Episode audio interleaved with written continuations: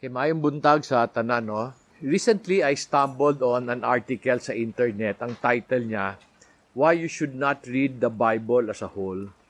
Yung author gave several good reasons. The first, sabi niya, alam mo, kung babasahin mo lang yung Bible as part of your bucket list, wag mo nang gawin. Kasi hindi din siya magbe-benefit sa'yo. And then she said na, if you read the Bible to understand the Lord, the, the author said, there are many other ways naman to understand God, like prayerfully contemplating on your situation. Pag meron kang problema, i-pray mo, baka maintindihan mo. Or at times, you meditate on what's happening. Besides, sabi niya, you don't have to worry about understanding the whole Bible because God is gracious. Ano ibig sabihin? Si God is gracious even to those na hindi nakabasa ng Bible. You know, si Gina today is reading the Bible, but God was still good to her maski hindi pa siya nagbabasa. So sabi niya, hindi rin naman siya ganun ka importante.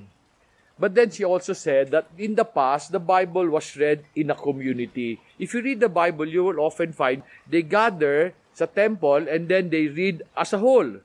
And I guess that's the reason why we are encouraged to join Bible study group.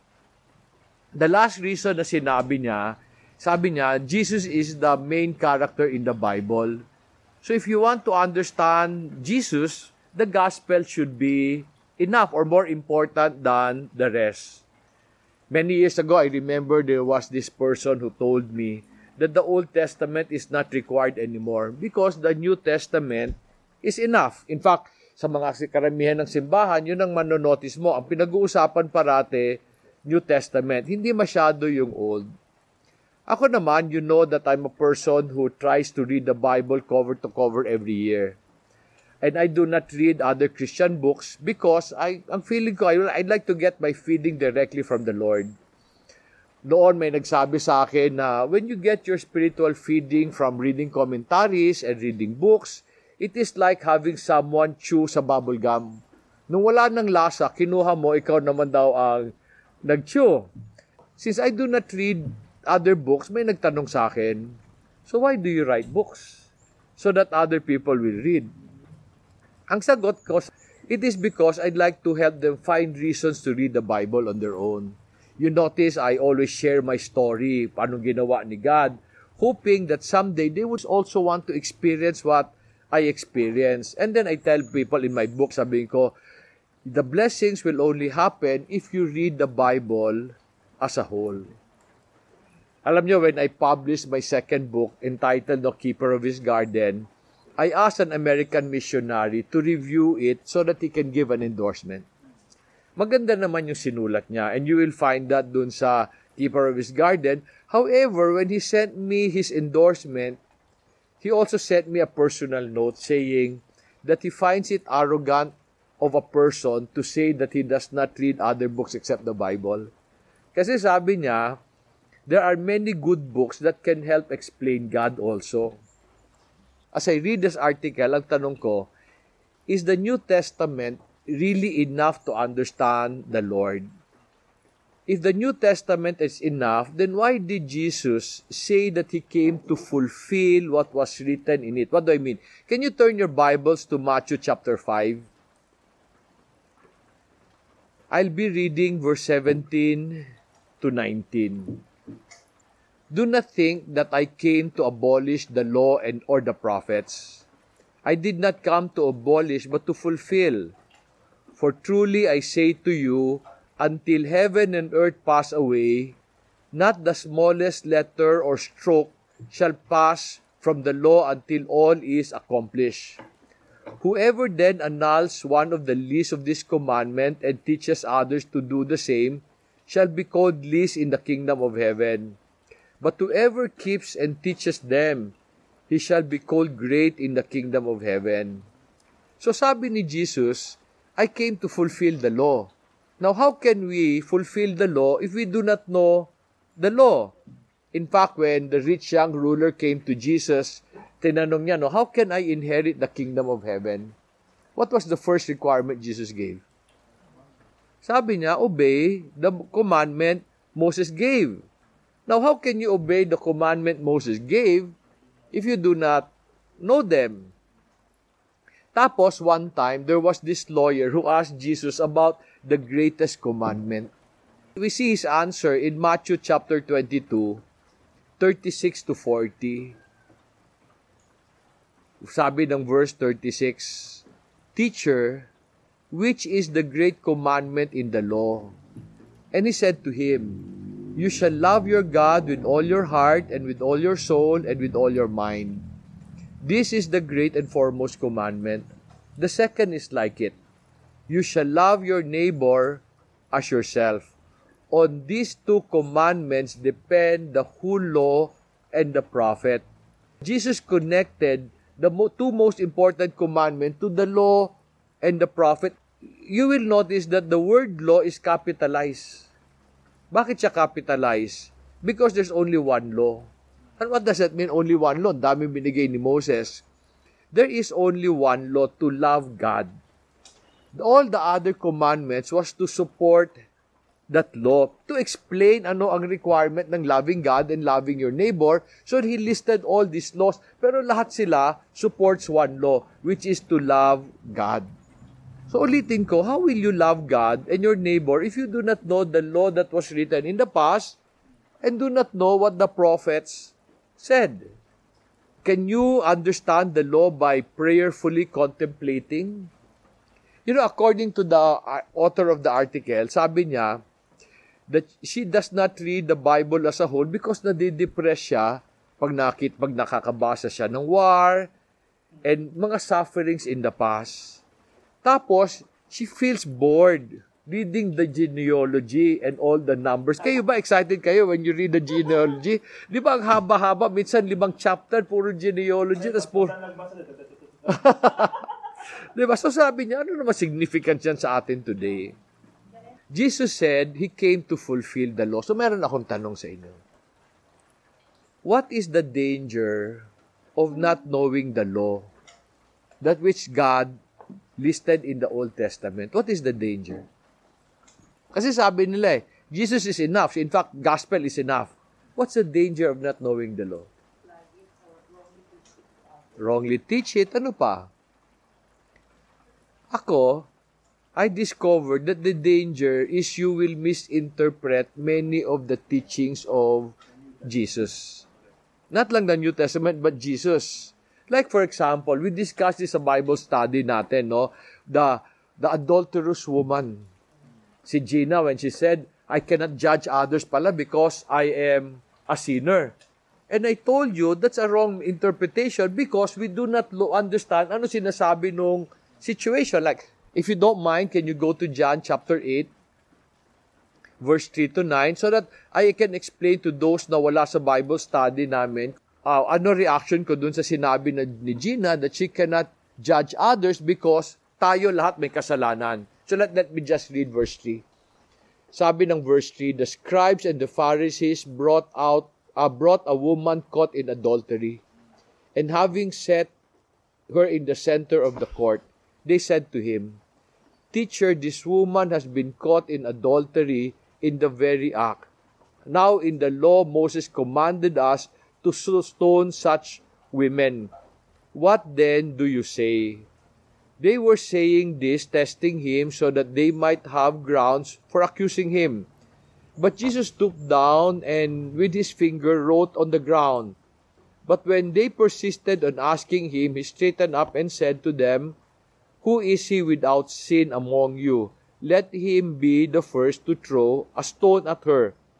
Again he stooped down and wrote on the ground.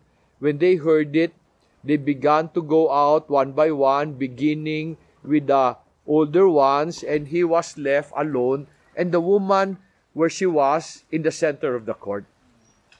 Today, this story is being used against capital punishment. Because sabi nila, sabi daw ni Jesus, only a person of no sin can judge another person. Since all of us have sinned, we cannot condemn anyone to capital punishment. Because ang nakita lang natin is He who has without sin among you, let him be the first to throw a stone at her. However, sabi nila when they came, now in the law Moses commanded. Do you know what Moses commanded? Most of the people who interpret this do not even know what Moses commanded. Kaya gumulo. For you to appreciate this, this story, you must understand what Moses commanded. So this is misinterpreted only because people believe the New Testament or the Gospel is enough. Ang tanong, what did Moses command? We see the commandment about the stoning in Deuteronomy 17. Can you turn your Bibles to Deuteronomy 17? We'll be reading verses 6 to 7. Dito, sinabi ni Moses, ano ang gagawin to everybody who is worthy of being stoned to death. Those who are being stoned to death are murderers, adulterers. In fact, sinabi pa sa Old Testament, yung mga anak na hindi respectful sa mga magulang, can you imagine? They were uh, parang kasama sa stoning to death. So, ganun ka-stricto.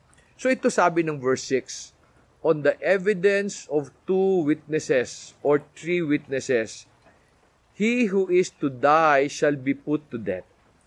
He shall not be put to death on the evidence of one witness.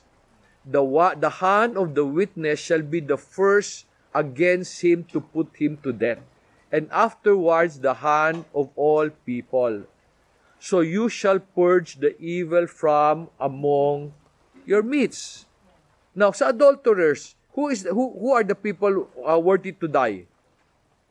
Yung babae lang? Lugi naman yung babae, no? Di ang lahat ng lalaki pwede maging adulterers, wala kaming kwan. Ang tanong dun sa, dun sa kwento ni Jesus, nasan yung lalaki? First of all, nasan yung lalaki? Bakit hindi kasama? Ito sabi ni Jesus, the one who has no sin. Sino yung has no sin? Walang sin dun sa babae. Hindi walang sin as a whole. Sino yung walang sin sa babae? Yung witness must throw the first stone. May nagbato ng first stone? Ano ibig sabihin nun? Lahat sila makakasama dun sa babae o yung iba hindi naka-witness. And that is the context. So, if you interpret the adulterous woman's story on its own, tama kayo. We should not impose capital punishment. Pero may tanong ako. Kung puro na lang tayo hindi pwede mag-judge ng ibang tao kasi lahat tayo may kasalanan, what kind of nation will we be?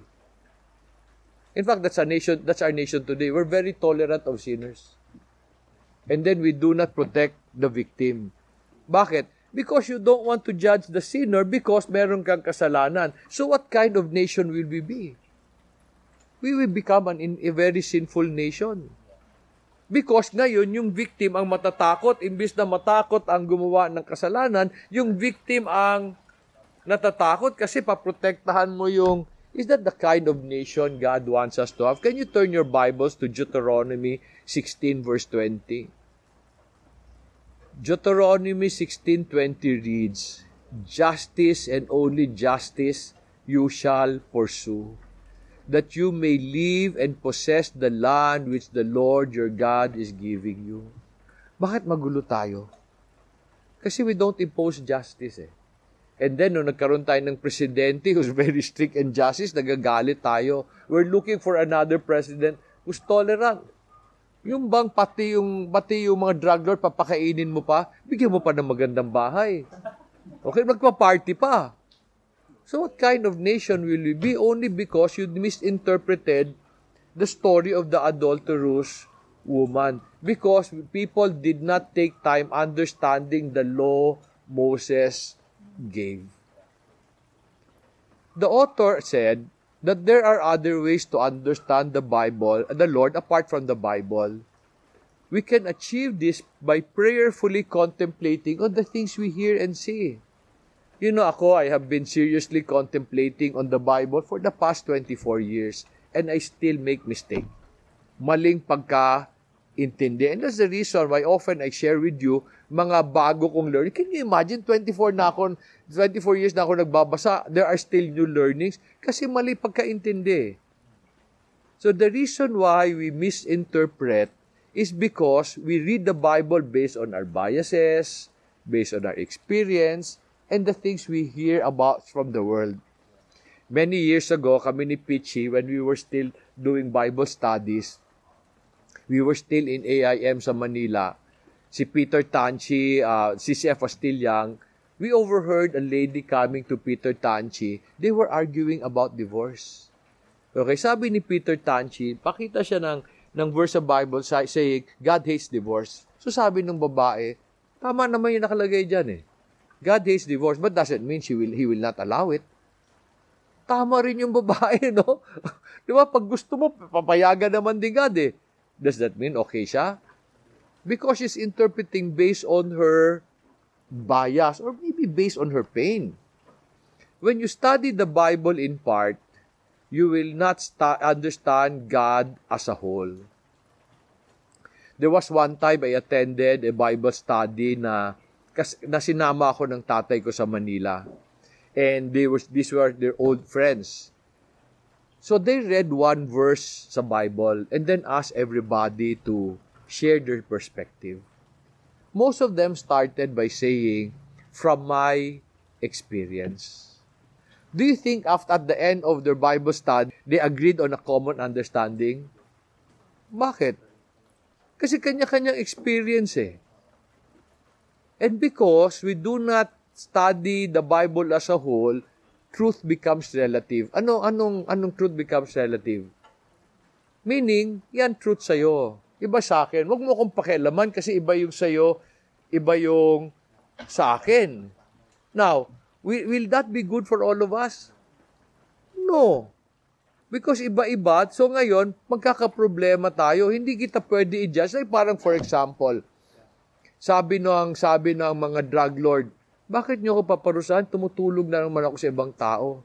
Paano siya tumutulong? Kasi pag may pera siya, bibigay niya sa ibang tao. Pero saan galing yung pera niya? Doon sa mga addict. In his perspective, tama siya. So he does something to help other people. Pero kasi yun yung truth sa kanya. I discovered that the only way you can understand God's perspective is to let the Bible explain itself.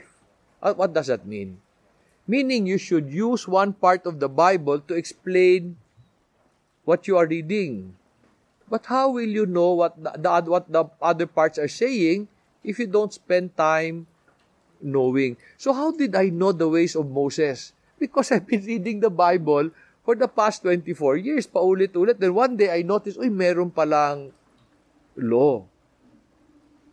You know, in the Bible in the Bible study with a group of pastors in Davao, I shared with them the idea of fruitfulness. I told them that God wants all of us to live in abundance because this is the only way we can bless other people. Di ba? Anong papamigay mo pag kulang ka? Pero because it was assumed, there was on the chat a lady who kept on insisting that the Bible said, do not store up treasures here on earth because God wants us to store treasures in heaven. Have you heard that? Is that a valid verse? Yes. However, if you interpret that on its own, then you are disregarding what God said in Deuteronomy 15, verses 4 to 5. Verse 4 reads, However, there will be no poor among you since the Lord will surely bless you in the land which the Lord your God is giving you as an inheritance to possess. If only you listen obediently to the word to the voice of the Lord your God, to observe carefully all his commandments which I am commanding you today. If God do not want us to prosper here on earth, then bakit sa Deuteronomy 8.18, you don't have to go there, but God said, I am giving you the power to make wealth. Now question, if you believe you should not prosper here on earth, how would you live your life? Lazy, ano pa? Pag may pera kayo, ano gagawin nyo? Bakit nyo wawaldasin? Hindi naman kailangan mo Hindi mo kailangan yumaman, di ba? So ano gagawin mo? Hindi ka magtatrabaho, hindi ka mag-iipon. Eh, hindi natin inintindi. God wants us to live in abundance so that we can be a blessing to many people. Kaso lang, we can only live in abundance if we obey the Lord. Ako, I agree with the author that God is gracious even to those who do not know Him. All of us experienced that. Even before I became a Christian, God was, God was gracious to me. Pero ang tanong, dapat intindihin natin yung graciousness ni God. Can you turn your Bibles to 1 Peter chapter 5, verse 5? Sabi diyan, You younger men, likewise be subject to your elders, and all of you clothe yourself in humility toward one another. For God is opposed to the proud, but gives grace to the humble. While God's grace is offered to all, God's grace is not given to everybody. It is only given to the humble. Meaning, yung pumunta sa Kanya, pero humble. Hindi man siya kilala, pero humble siya. God only gives grace to the humble. Now question, why does God give grace to the humble? Anong gusto niya mangyari?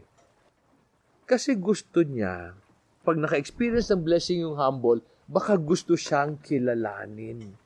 God's grace should always lead to wanting to know Him or to wanting to have eternal life. Pero you ask, what is eternal life? Karamihan ng tao, ang belief nila, eternal life is going to heaven. Hindi yan ang eternal life. We have been, we have the wrong in understanding that eternal life is just about, about a life after earth. What is eternal life? Let's go to John chapter 17 verse 3. This is eternal life, that they may know you, the one true God, and Jesus Christ, whom you sent. If eternal life is to know God and to know His Son, Jesus Christ, then we should really be spending time reading the whole Bible. Bakit? Kasi if you want to understand Jesus, you read the New Testament. If you want to understand His Father, what should you read? The Old Testament. Di ba? The Old Testament is preparation for Jesus. But in the Old Testament, you will understand the Father. Unfortunately, if you only try to understand God dun sa mga masasamang nangyari in the Old Testament, you'll also feel disappointed. What do I mean? One of the things people always ask is, Grabe si God, no? Pinapatay niya sa mga Jews lahat ng tao sa Canaan.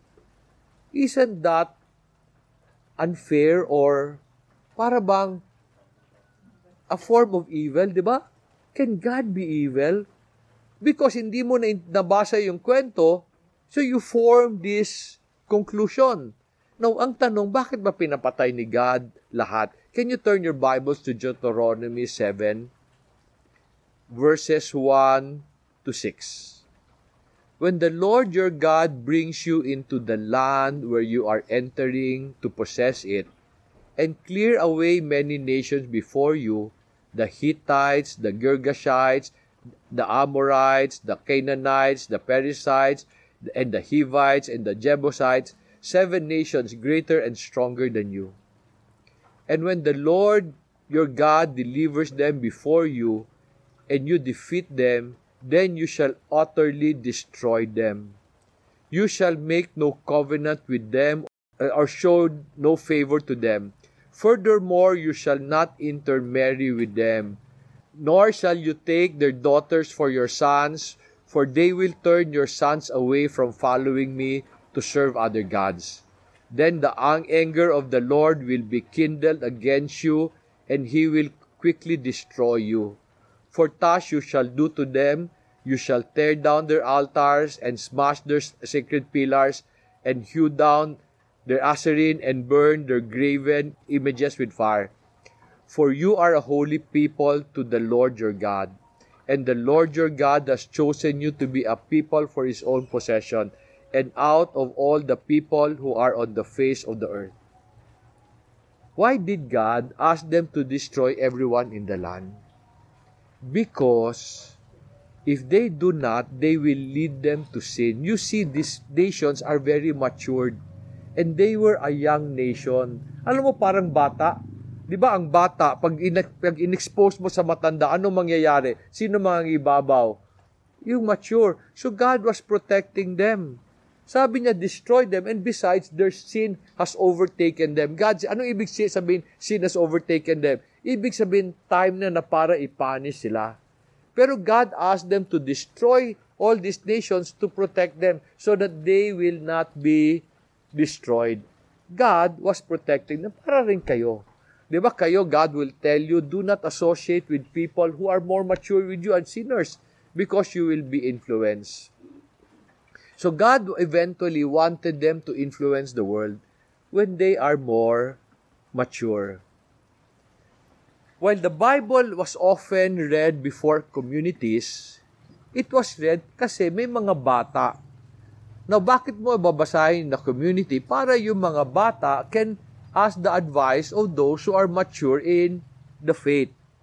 However, at the end of the day, the community reading must lead the person to being intimate with the Lord. You know, sabi ng John 15:4, no, you don't have to turn. But sabi nun, abide in me and I in you. As the branch cannot bear fruit on itself unless it abides on the vine, so neither can you unless you abide in me. So God wants us to learn to become intimate on our own. Now question, can you decide for the community? Can you say all of us will be intimate with the Lord? No, you cannot. You cannot uh, you cannot decide for the community. Everybody has a choice. Community reading must still lead to a personal and intimate relationship with the Lord. And finally, the article said that there is something more important than understanding God's Word. It is understanding God's love. However, tanong ko, how can you understand God's love apart from His Word. The Bible was written to reveal God to us. If we try to understand God's love apart from His Word, you are in danger of being misled. What do I mean? Di ba, the whole world said God is, lo- God is loving. Tama ba yun? Totoo? Okay, God is loving. So therefore, God will love everybody regardless of their sexual orientation. Tama ba yun? Supposing, di ba yun ang argument ng, ng mga ng LGBT o homosexual? God is loving. So therefore, He will love me. Does God love them? Totoo, oo.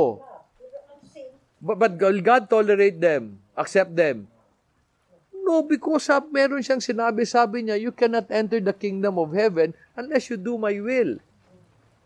Now, if they decide that, walang problema. God will still love them.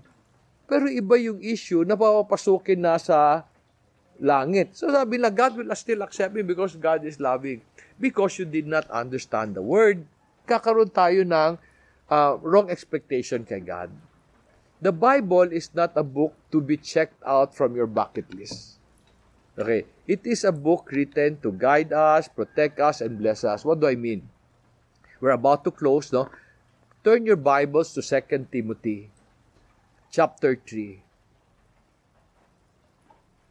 We'll read verses 16 to 17. Verse 16 reads, All scripture is inspired by God and profitable for teaching, for reproof, for correction, for training in righteousness, so that the man of God may be adequate, equipped for every good work. The Bible is not a book to be or to be accomplished or part of a bucket list. The Bible is to be read every day to make you a good person. Pero on the other hand, how about the boring parts of the Bible? Di ba? All the genealogy, all the numbers, This is where I agree with the person that we do not have to understand everything in the Bible, especially in genealogy. Why is the genealogy important? So that the Jews will understand their history. Pero hindi ka naman Jew. Huwag mo nang pakialaman yon. Huwag mo ka na magpilit maging Jew. Pero how do we now read the Bible? If the, if, if the Bible was written for the Jew, paano tayo? The whole Bible was given to bless us. But this can only happen if we read it for the right reason. So how should we read the Bible? Ako, this is how I read the Bible. Kindly turn to Deuteronomy 29:29. It reads, The secret things belong to the Lord our God, but the things revealed belong to us and to our sons forever, that we may observe all the words of His law. So tinanong ko si God, Lord, anong silbi ng genealogy sa akin? Hanggang ngayon, hindi pa niya ako sinasagot. So, hindi niya pinaintindi sa akin yung genealogy. Hindi rin niya pinaintindi sa akin yung lahat ng numero. But I am sure meron niyang ibig sabihin. So, for 24 years, wala siyang pinaintindi sa akin sa genealogy. So, does it, is it important for me? Those things remain a secret. Pero the rest, He explained to me. So, yung naintindihan ko, I will act on. Yung hindi ko naintindihan, hindi ko iintindihin. Should you read the Bible as a whole or not? Totoo that God is gracious, that you can also understand God by prayerfully contemplating on what's happening sa inyo. And tama, there is, it is more important to understand God's love.